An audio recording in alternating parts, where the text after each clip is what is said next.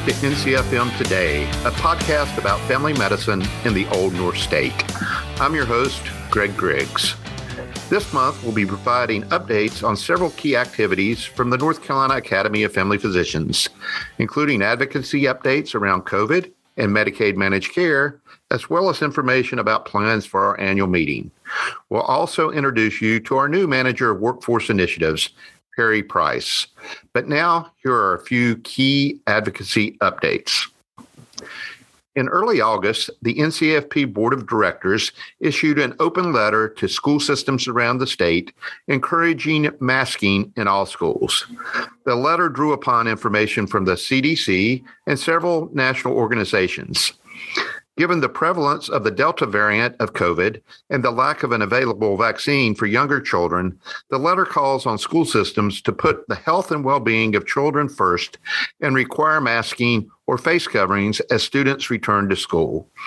At the same time, the letter noted the importance of in person learning for the social and emotional development of children. You can download a copy of the letter from our website at www.ncafp.com. Several NCFP members have used the letter to advocate to their local school systems from Gaston County to Cabarrus County to Davie County to Beaufort County. In Gaston County, three physicians successfully advocated for mandatory masks in schools for at least the first 30 days of school, with family physicians Dr. David Reinhardt and Dr. Crystal Bowe helping lead the charge. In other advocacy efforts, in mid August, the NCFP, the North Carolina Pediatric Society, and the North Carolina Medical Society sent a letter to Dave Richard Deputy Secretary for Medicaid in the North Carolina Department of Health and Human Services. The letter calls on Medicaid to extend guardrails and safeguards for managed care as primary care offices across the state battle the Delta variant of COVID 19 while adjusting to Medicaid managed care. The letter specifically asks Medicaid for three things an extension of the time Medicaid beneficiaries have to change their health plan without calls an extension of the time that out of network providers will be treated as in network providers, and an extension of the period where prior authorizations are not needed for services. Given the resurgence of COVID, the organizations are asking that Medicaid extend these flexibilities until the end of 2021. We'll keep members updated on the response we receive from Medicaid. Please watch our weekly e newsletter, NCFP Notes.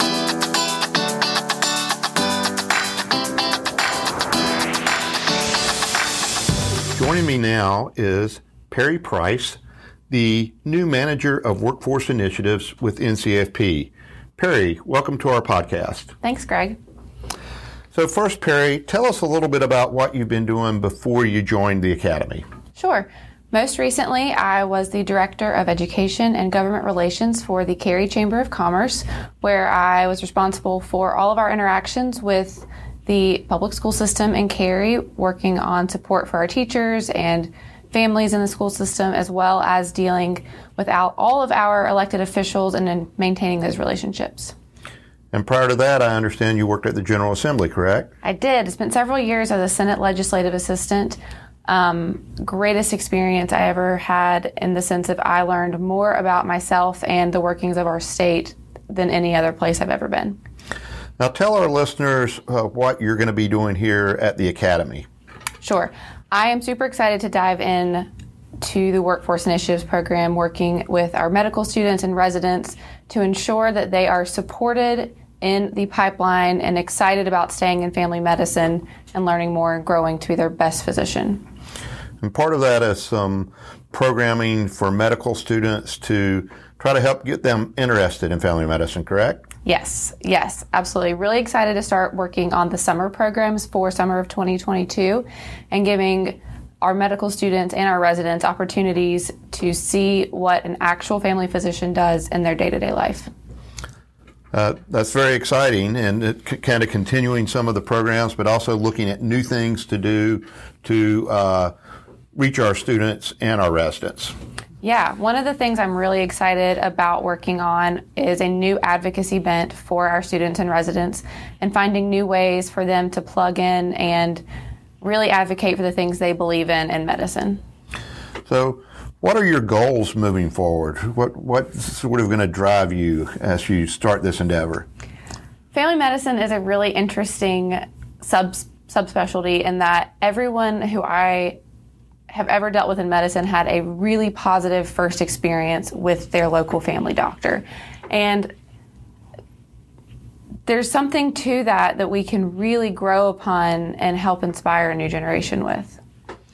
So I, I know part of it is, uh, you know, we've heard uh, family physicians called the Renaissance men and women in medicine, and that really resonated with you uh, in a conversation that we were having earlier. Uh, you know, what do you think of when you think of your family physician? I think of community leaders, and I think of very strong individuals who have made a commitment to make an impact on their community.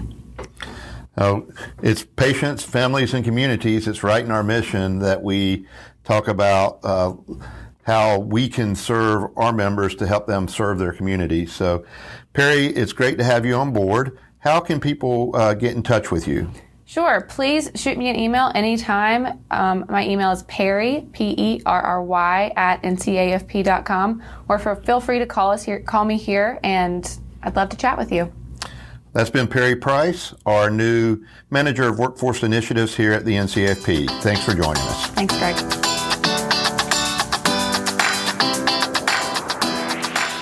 Recently, the NCFP asked our members to provide feedback on the administrative burdens they face in practice and what the NCFP may be able to do to help address those burdens. You answered, and we're listening. 38% of our members listed electronic medical records as the top area of frustration in practice, followed by prior authorizations, mentioned by 27% of our members. When asked about what takes the most time away from patient care, the same two items rank the highest. When asked what one area can the NCFP focus on to help with administrative burden, there were some more nuanced responses from our members. Eliminations of prior authorizations based on a performance threshold ranked first, with over 31% of our members ranking it the highest interoperability of medical records and data exchange came in second with 23% of the vote. And moving away from fee for service to value based payment or a bundled payment of core primary care service was ranked third with 21% of the vote. The NCFP Advocacy Committee and our board recently reviewed the data and began developing a plan to address these concerns. Some of the next steps include developing education on what is required in electronic medical records and how to more effectively and efficiently use EMRs, continuing NCFP's involvement in groups to better align quality metrics across payers, presenting the results to key health insurance companies in North Carolina, and discussing a set of possible options to mitigate the administrative burden of prior authorizations with our state's insurance companies. While these are not all the steps the NCFP plans to take to address these issues, these represent a few steps we can take at the state level to address member concerns. Watch our weekly e newsletter, NCFP Notes, for additional information about our work.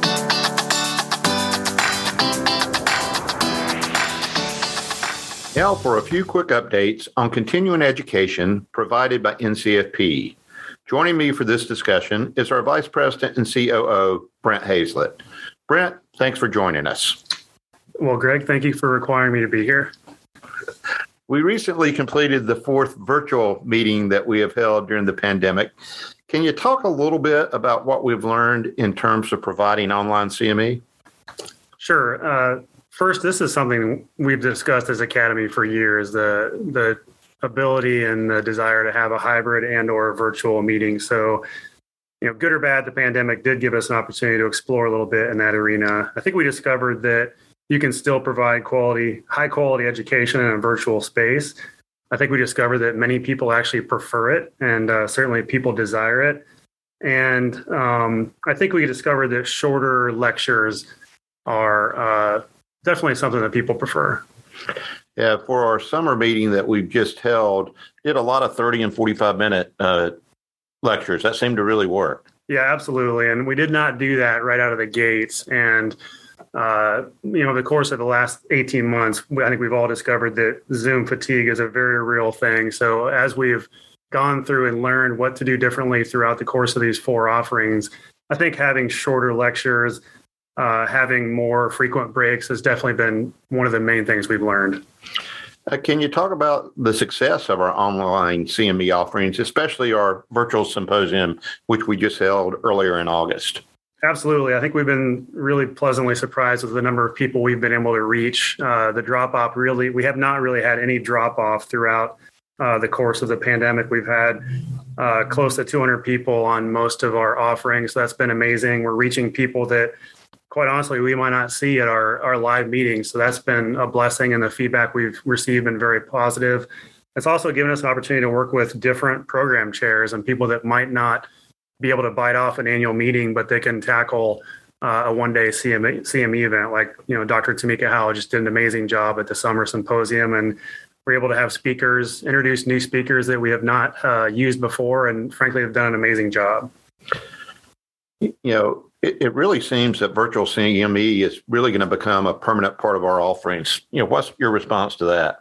I think it probably is. Uh, absolutely want to always have the live annual meeting, but as we've kind of struggled with hitting a critical mass at our live sort of regional events, I think this might be the perfect uh, reconciliation of that is having uh, shorter, more frequent online live, I mean, virtual events uh, rather than having to have a live event all the time.